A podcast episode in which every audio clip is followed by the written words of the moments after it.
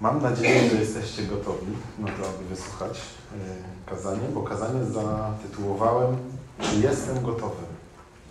Tak zatytułowałem kazanie i fragment, z, z, z którego będę się dzielił, to jest pierwszy list do Tesaloniczan. Paweł napisał pierwszy list około pięćdziesiątego pierwszego roku. Miał wtedy czterdzieści trzy lata, więc był, można powiedzieć, pośrodku swojego życia. Tak,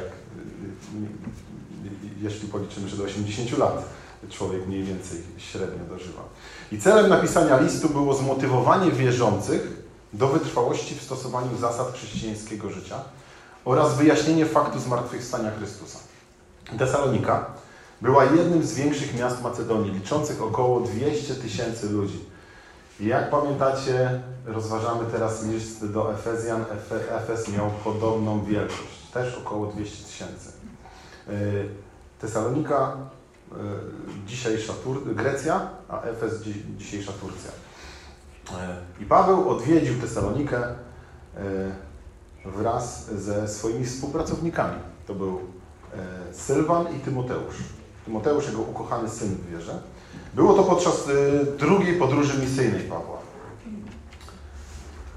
No i Tesalonika była, była miastem portowym, podobnie jak Efes. Był to istotny ośrodek handlowy, położony na, na głównej trasie z zachodu na wschód, bądź ze wschodu na zachód. I Paweł i jego towarzysze spędzili tam niewiele czasu, ale dość wystarczająco, aby pozyskać zwolenników spośród Żydów i Greków, którzy uczęszczali do synagogi, gdzie, jak wiemy, Paweł rozpoczynał swoje odwiedziny miast. I tam rozpoczynał swoje nauczanie. I tak udało się założyć kościół właśnie w Tesalonice. I byłoby fajnie, ale opozycja miejscowa, miejscowa opozycja e, żydowska zmusiła misjonarzy do tego, aby opuścili to miasto. Wówczas udali się do Achai i pracowali przez krótki czas w Atenach, a następnie poszli do Koryntu, gdzie przebywali przez dłuższy okres. I właśnie w tym czasie apostoł Paweł posłał Tymoteusza do, do Tesaloniki z powrotem, aby dowiedział się, jak sobie ra, radzą wierzący po ich odejściu.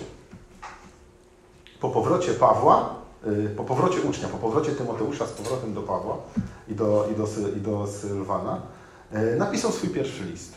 Nie będziemy rozważać całego listu, ale krótko omówię rozdział pierwszy, drugi, trzeci i czwarty. Bardzo krótko, naprawdę. Dlatego, że będziemy dzisiaj skupimy się na rozdziale piątym. Więc możecie otworzyć swoje Biblię na rozdziale piątym. Pierwszy list do Tesaloniczan.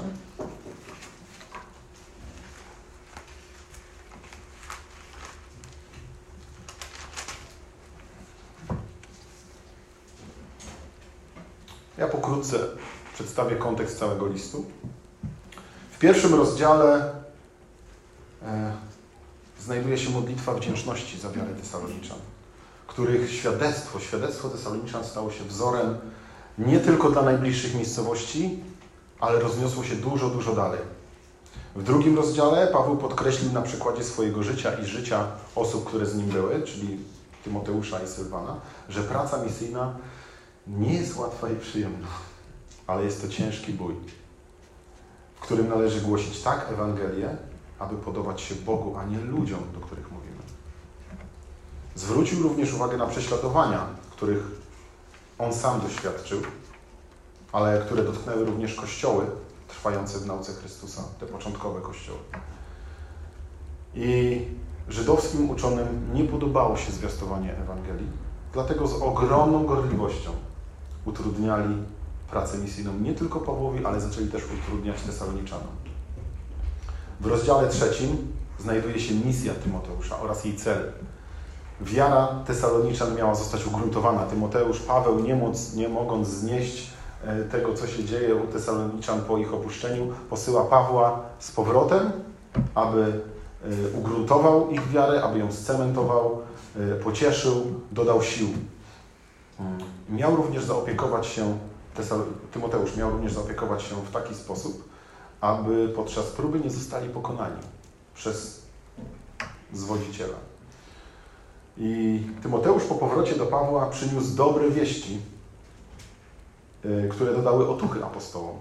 ale też pokrzepiły ich, dodały im takiego kopa, że tak powiem, do dalszego służenia Bogu. Rozdział czwarty. Paweł przypomina, i, przypomina, prosi i pobudza adresatów do życia zgodnego z, przy, z przekazanymi wcześniej zasadami. Podkreśla, że jako dzieci Boże zostaliśmy powołani do Królestwa Bożego, do uświęcenia, a nie do życia w nieczystości. Zachęca do jeszcze większej miłości wobec siebie nawzajem. Miłości nigdy za mało. To właśnie po miłości mamy być rozpoznawani jako uczniowie Chrystusa. I w drugiej części rozdziału czwartego Paweł pociesza wierzących, że ci, którzy umarli podczas ponownego przyjścia Chrystusa na ziemię, będą razem z żyjącymi wzięci na spotkanie Pana. Gwarantuje, że śmierć nie jest w stanie oddzielić wierzących od Chrystusa. I przechodzimy do dzisiejszego fragmentu. Więc przeczytajmy wersety od pierwszego do jedenastego. A o czasach i porach, bracia, nie ma potrzeby wam pisać. Sami bowiem dokładnie wiecie, że dzień Pana przyjdzie jak złodziej w nocy, gdy będą mówić pokój i bezpieczeństwo. Wtedy, niczym bólę narodzącą kobietę, przyjdzie na nich nagła zguba i nie umkną. Wy zaś, bracia, nie jesteście w ciemności, aby ten dzień miał was zaskoczyć jak złodziej. Wy wszyscy jesteście synami światła i synami dnia. Nie należymy do nocy, ani do ciemności. Nie śpijmy więc jak pozostali, lecz czuwajmy i bądźmy trzeźwi. Bo ci, którzy śpią, śpią w nocy, a ci, którzy się upijają, upijają się w nocy.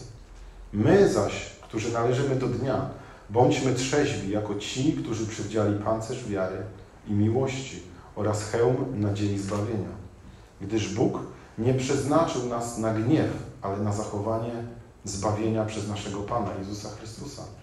On umarł za nas, abyśmy czy czuwamy, czy śpimy, żyli razem z Nim. Dlatego zachęcajcie się nawzajem i budujcie jeden drugiego, co zresztą czynicie. Fragment ten podzieliłem na takie trzy części. Wersety jeden do trzech mówią o ponownym przyjściu Chrystusa i sytuacji ludzi żyjących bez Boga. Wersety cztery do siedem mówią o sytuacji ludzi żyjących z Bogiem, kiedy Chrystus przyjdzie. I wersety osiem do jedenastu są to zadania dla Kościoła. Tak, tak to podzieliłem. Więc rozpoczynamy wersety jeden do trzech. Paweł rozpoczyna piąty rozdział od opisania okoliczności przyjścia Chrystusa i używa sformułowania, że o czasach i porach, bracia, nie ma potrzeby wam pisać. Nie ma potrzeby, ale jednak postanowił, jednak wam napiszę. I skoro, skoro Paweł zrobił tak, to uważam, że to było bardzo, bardzo ważne. I przyjrzałem się kazaniom, yy, które, które czasem odsłuchuję. Odsłuchuję też no, sporo kazań. Mam, mam na to czas, yy, żeby, żeby słuchać też innych kazań. I doszedłem do wniosku, że stosunkowo mało mówi się o ponownym przyjściu Pana w kazaniach. Tak, tak. Nie ma tego za wiele. I czasem, czasem może nam się wydawać, że że to może nastąpić w dalekiej, dalekiej przyszłości. Że jakbyśmy nie dopuszczali myśli, że to się stanie za naszego życia. Jednak z dzisiejszego fragmentu widzimy, że dzień Pana przyjdzie jak złodziej. I Paweł celowo użył takiego przykładu, ponieważ nie wiemy, kiedy przyjdzie. Nikt z nas nigdy, jestem pewien, nie miał takiej sytuacji, że czekał na złodzieja, który przyjdzie go okraść. Najczęściej do kradzieży dochodzi w nocy, najczęściej dochodzi, kiedy nasza czujność jest uśpiona, kiedy myślimy, że nic nam nie grozi, że jest wszystko ok. I sam kiedyś doświadczyłem kradzieży, nie wiem, myślę, że oby, oby nie, ale, ale myślę, że część z Was też mogła tego doświadczyć. Gdy miałem dwanaście lat, ukradziono mi rower, który kupiłem za odłożone pieniądze. dwanaście lat, jeszcze dziecko. Przeżyłem to, pamiętam. Analizowałem później, co się stało, dlaczego, co mogłem zrobić inaczej. Pierwszy raz wtedy byłem na komisariacie złożyć zeznanie. I przeżyłem to, tak jak, tak jak mówię, no nie, nie spłynęło to po mnie. Drugą sytuację, która, która spotkała mnie i moją rodzinę, to było jeszcze przed tym, zanim mi rower ukradziono, to mojemu wujkowi skradziono nowy samochód. Kupił sobie nowy samochód, tak się cieszył. Miał go, nie wiem, między tydzień a miesiąc. Tak myślę i przyjechał w odwiedziny do, do, do, do, do naszej rodziny. No i zaparkował go pod blokiem. I rano wstaje i mówi, że nie ma samochodu. No mówimy, no żartujesz. No, myśleliśmy, że on sobie jaja robi. No nie, mówi, no samochód z wszystkimi rzeczami. Przyjechali na jedną noc, mieli dużo rzeczy, bo byli na zakupach w Bydgoszczy, bo nie mieszkają tutaj. Mieszkają w Borach Tucholskich. Więc tam jedno, kiedyś do przyjazdu do dużego miasta wiązał się z tym, że jedziemy na zakupy, jedziemy do galerii. Więc, więc ukradli im cały samochód z zakupami. Było wtedy, pamiętam, była mgła tak duża, na kilka metrów. Dosłownie może było widać koniec ściany, dalej już nic. I właśnie wtedy przyszli złodzieje. Przyszli w nocy, przyszli kiedy było ciemno, kiedy nikt nie widział. I oczywiście ani w przypadku roweru, ani samochodu żaden z nas nie spodziewał się, nikt z nas nie spodziewał się, że będziemy okradzeni. Gdyby tak było, to byśmy na pewno pilnowali tego naszego majątku. I podobnie będzie z przyjściem Pana, że nie znamy dnia ani godziny, ale jedno jest pewne. To, to mamy pewność. Ja nie byłem pewien, czy okradną mnie później drugi raz, ale tu mamy zapewnienie, że Chrystus przyjdzie niespodziewanie. Nie wiemy kiedy. A naszym zadaniem jest być gotowymi na ten czas. Gotowymi cały czas. Nie tylko... Yy, zresztą, no tak jak mówię, nie będziemy wiedzieli kiedy. Więc musimy być gotowi cały czas na to. I Paweł zwraca również uwagę na ludzi będących z dala od Boga, którzy myśląc, że doczekali się pokoju i bezpieczeństwa, będą mogli spokojnie spać. Pytania, które sobie y, możemy zadać, to w czym pokładam swoje bezpieczeństwo? Co rozumiem pod pojęciem pokój? Większość osób myśli o majątku, o domu ogrodzonym dużym płotem, monitoringu, ochronie. Myślę, że wtedy uważają, że będą bezpieczni. Ale nie o takie bezpieczeństwo chodzi Paweł. Jeśli nie pokładasz swojego pokoju i bezpieczeństwa w Chrystusie, to choćbyś miał najlepszą ochronę, najwyższy płot i nie wiadomo jak bardzo byś się zabezpieczył, to w dniu, kiedy Pan przyjdzie ponownie na ziemię, na ziemię to, to nic Ci to nie pomoże. Żadna ochrona, żaden płot. Żaden monitoring. Paweł również porównuje przyjście do bóli porodowych. Bóle porodowe oznaczają nieuchronność, oznaczają nagłość oraz często wiążą się z bólem. Myślę, że prawie zawsze wiążą się z bólem, ale no nigdy nie rodziłem i nie będę nigdy rodził. Ale z tego, co widziałem u mojej żony, to zawsze, zawsze to się wiązało z bólem. I pamiętam, jak zaczęła się akcja porodowa mojego pierwszego dziecka, Kuby. To przeżyłem najbardziej. Było to około piątej rano. I choćbym bardzo, bardzo chciał, przyszła Gosia, pamiętam, i mówi, Bartek, zaczęło się. Ja mówię, co się zaczęło? Ona mówi, no już. Ja mówię, ale co już? Ona mówi, no zaczęłam rodzić. Ja mówię, no to wiecie, no nigdy nie zdawałem sobie sprawy. Myślałem, że nagle wsiadamy, jedziemy. Ale po tym, jak Gosia mi to powiedziała, to się położyłem do łóżka z powrotem spać. I za chwilę wstaję, za pięć minut mówię, jeszcze, jeszcze raz mi powiem, bo nie, nie dotarło do mnie chyba. To, mówię, piąta, piąta w nocy, bo to był grudzień, bo Kuba się urodził w grudniu, więc to, wiecie, ciemno jest do, prawie do ósmej rano. I choćbym bardzo chciał, żeby to było trochę później. Tego, tego nie mogliśmy zaplanować. Ja się pytałem Gosia, no kiedy, no kiedy, no już czujesz? No nie, jeszcze nie, Bartek, jeszcze nie. No i w końcu przyszedł ten dzień. I choćbym chciał go opóźnić, jeszcze Gosia dwie, trzy godziny, no daj mi jeszcze trochę pospać, no teraz będziesz parę godzin rodziła, ja tutaj niewyspany jestem.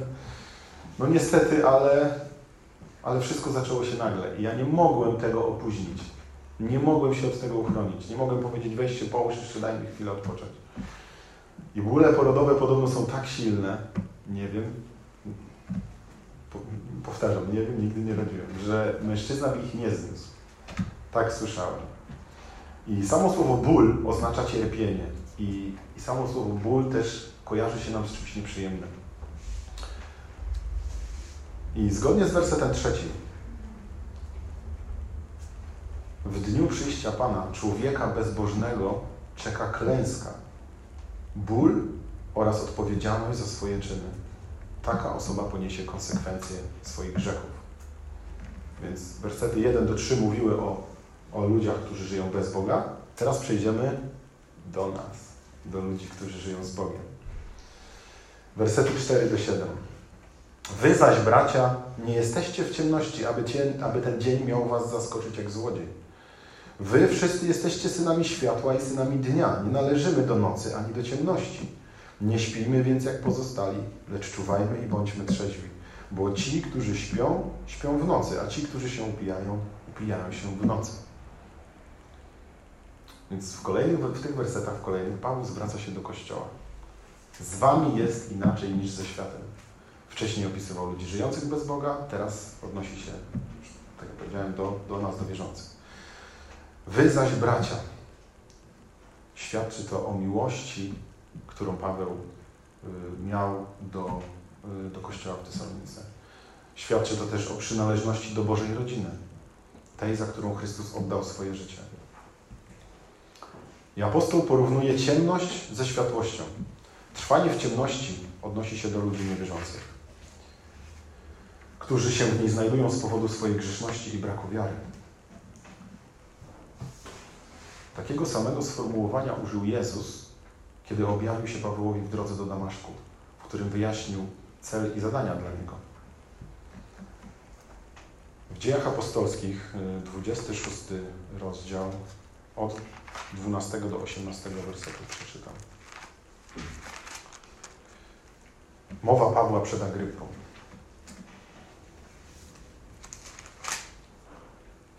Właśnie w takich okolicznościach szedłem do Damaszku. Miałem z sobą pełnomocnictwo i polecenie arcykapłanów.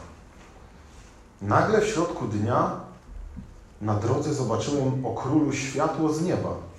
Było jaśniejsze niż blask słońca. Otoczyło mnie samego oraz tych, którzy szli ze mną. A gdy wszyscy padliśmy na ziemię, usłyszałem głos, który mówił do mnie po hebrajsku. Saulu, Saulu, dlaczego mnie prześladujesz? Trudno ci wierzgać przeciw ościeniowi. A ja zapytałem, kim jesteś, Panie? Pan odpowiedział, ja jestem Jezus, którego Ty prześladujesz. Ale podnieś się, stań na nogach.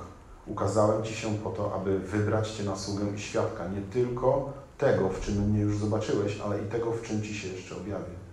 Ochronię Cię przed tym ludem i przed poganami, bo do nich chcę, bo do nich Cię posyłam.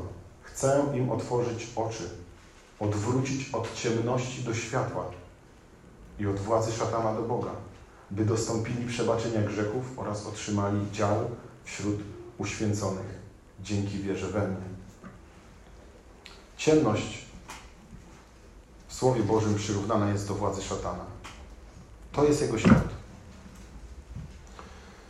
Każdy z was na pewno znalazł się w ciemności kiedyś. Szedł przez takie ciemne miejsce. Mm. I myślę, że nie czu, nie, kiedy idziemy przez ciemne miejsce, to nie czujemy się pewnie. E, i, I chciałbym, żebyście sobie wyobrazili nie ciemną ulicę w mieście, gdzie jest jeszcze może blask od, od jakichś domów, ale takie, takie ciemne miejsce w lesie, gdzie nawet, nawet w, w pochmurną noc, gdzie kompletnie, kompletnie nic nie widać. I będąc w takiej sytuacji, nie za bardzo wiemy, gdzie idziemy, w którą stronę. Nie wiemy, co nas czeka na końcu drogi. Czy idę w dobrym kierunku? Czy dotrę do celu, do którego chcę dotrzeć? W ciemności jest łatwo zbłądzić, upaść, przewrócić się. Za to w świetle jest zupełnie inaczej. Bóg jest światłością. W świetle widzę drogę, którą zmierzam. Mogę zauważyć przeszkody leżące pod nogami. Czuję się pewniej i bezpieczniej. I Paweł jest przekonany, że razem z braćmi i siostrami oni zmierzają w dobrą stronę. Nie należą do ciemności, nie są pod władzą szatana, ale zmierzają w stronę światła, którym jest Chrystus. Zwraca również uwagę, aby nie spać, aby czuwać, aby być trzeźwym. Ktoś mógł pomyśleć, właśnie, ja też jak czytałem, mówię, nie, nie spać, jak mogę nie spać. A Biblia nie zakazuje nam snu. Chodzi o to, że duchowo mamy być czujni i trzeźwi. Duchowo nie mamy zasypiać. Jako dzieci Boże mamy być zawsze przygotowani na spotkanie z Chrystusem. Nigdy nie pozwólmy dojść swoim myślom do miejsca, w którym stwierdzimy, że mamy czas żyć do jutra byle jak. Lepiej jest czegoś nie dokończyć, lepiej jest czegoś w ogóle nie zrobić, niż nie zdążyć wyznać Bogu swoich grzechów. Bądźmy trzeźwi, czuwajmy, nie dajmy się zaskoczyć, nie dajmy się zwieść, nie dajmy się uśpić. Mi zdarza się upaść czasem. Domyślam się, że każdemu z Was przydarzają się gorsze dni. Kiedy nie zawsze panuję nad swoimi emocjami, myślami, czasem uda się nas wyprowadzić z równowagi. Ale ważne jest, aby szybko powstać i ponownie znaleźć się na drodze, która prowadzi do Chrystusa. Wersety osiem do jedenastego. Czyli ja to zatytułowałem zadania dla Kościoła. W wersecie ósmym Paweł wymienia dwa elementy zbroi Bożej. Tu wymienia dwa. W liście do Efezjan jest yy, cała zbroja Boża. Tu wymienia dwa i, to, i te dwa elementy mamy mieć na sobie.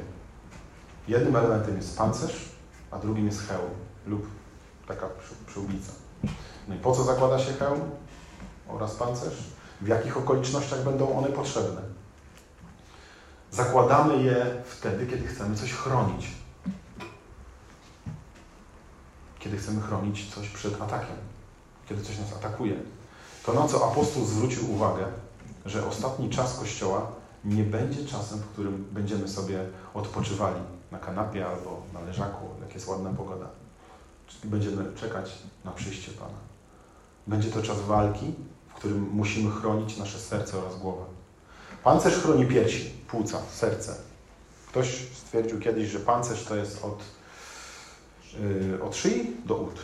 Więc te jakby chroni yy, yy, najważniejsze organy naszego ciała. I do tej pory nie wynaleziono jeszcze żadnej takiej zbroi, kamizelki kuloodpornej, której nie dałoby się przebić.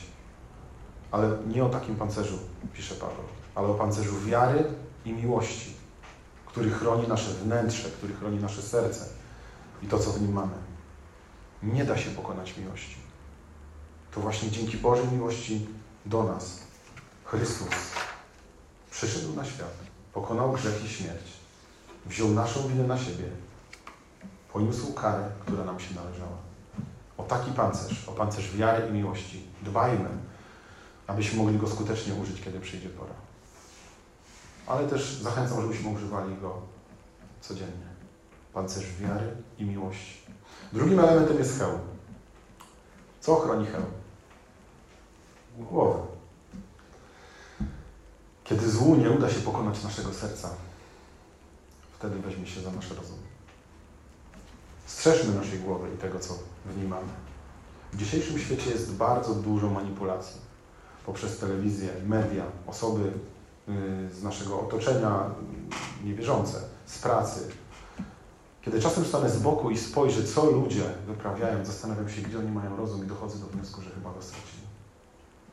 Dali się zwieść, ulegają pożądliwościom, popadają w kłopoty. Niektórzy już nie potrafią normalnie myśleć. Kiedy zadają im się proste pytania, odpowiadają jak zaprogramowani, bez zastanowienia. Przechwalają się jeden przez drugiego. Hełm, o którym pisze apostoł, to hełm nadziei zbawienia. Czekając na przyjście Chrystusa, chronimy nasz rozum. Nie zapominajmy, co jest na końcu drogi, którą zmierzamy. Jeśli Chrystus jest naszą nadzieją tylko w tym życiu, to jesteśmy ze wszystkich ludzi najbardziej godni pożałowania. Pisze Paweł do Koryntian w piętnastym rozdziale. Jest coś więcej poza życiem tutaj na ziemi. Biblia mówi o tym wielokrotnie. To życie wieczne z Bogiem. Chrystus umarł za nas, abyśmy mogli żyć razem z Nim. Obietnica ta zawarta jest w wersecie dziesiątym.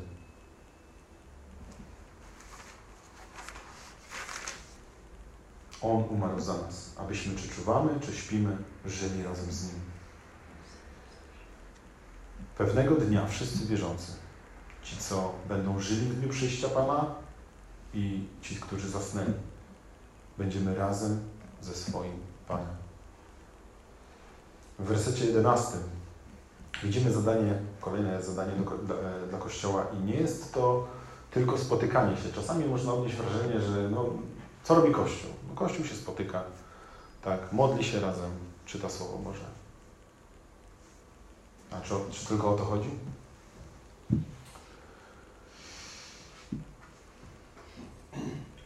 Te rzeczy są ważne. Jest ważne spotykanie się na grupach, jest ważne branie udziału w konferencjach, jeżeli ktoś czuje się zachęcony, chciałby pojechać. No, Samuel był akurat wczoraj. E, grupy biblijne są ważne, spotkania, spotkania Kościoła. Ale to, o czym pisze Paweł, to również zachęcanie się nawzajem i budowanie jeden drugiego. Dzisiaj stoję przed Wami, dzielę się Słowem Bożym, dzięki któremu możecie, ja też, czyli wszyscy razem możemy się budować. Ale mamy również budować jeden drugiego. Nie tylko dzisiaj. Pomagajmy sobie, troszmy się o siebie. Nie tylko materialnie, ale zwłaszcza duchowo, o nasze serce i życie duchowe. Jeżeli widzimy u kogoś, że ktoś robi coś niewłaściwego, podejdźmy z miłością, porozmawiajmy z nim na osobności. Budowanie innych w wierze nie jest zadaniem tylko i wyłącznie dla pastora, dla, dla Rady Zboru, dla starszych czy liderów. Te słowa dotyczą każdego członka Kościoła, tak samo mnie, jak i Was. Jeśli przestaniemy się troszczyć o siebie nawzajem, jeśli przestaniemy budować jeden drugiego, to szybko staniemy się samolubni, patrząc tylko na to, aby mi było dobrze. Co mnie obchodzą inni? To nie moja sprawa. Ja dbam o siebie, o moje sprawy. I nic nikomu do tego. Nie możemy tak myśleć. Dlatego zachęcajcie się nawzajem i budujcie jeden drugiego. Kościół to ciało Chrystusa. Ciało posiadające różne członki zespolone razem, współpracujące i troszczące się o siebie. Jako główną myśl yy, zapisałem sobie: jako Kościół mamy być gotowi, mamy być zawsze gotowi na spotkanie z Panem. W każdej chwili, chroniąc przez cały czas swoje serce oraz myśli, zachęcając i budując się nawzajem. Bóg poprzez śmierć Chrystusa na krzyżu przeznaczył swój Kościół na osiągnięcie zbawienia. Ewangelia Jana, ósmy rozdział, dwunasty werset. Słowa Jezusa. Ja jestem światłem świata. Kto idzie za mną, na pewno nie będzie błądził w ciemności, lecz będzie miał światło życia. Bracia, siostry, nigdy nie pozwólmy dojść swoim myślom do miejsca, w którym będziemy mogli powiedzieć, że mam czas żyć byle jak, bo jeszcze będę miał czas wyznać grzechy Bogu. Nie znamy dnia ani godziny. Bądźmy zawsze gotowi na spotkanie z Chrystusem. Amen.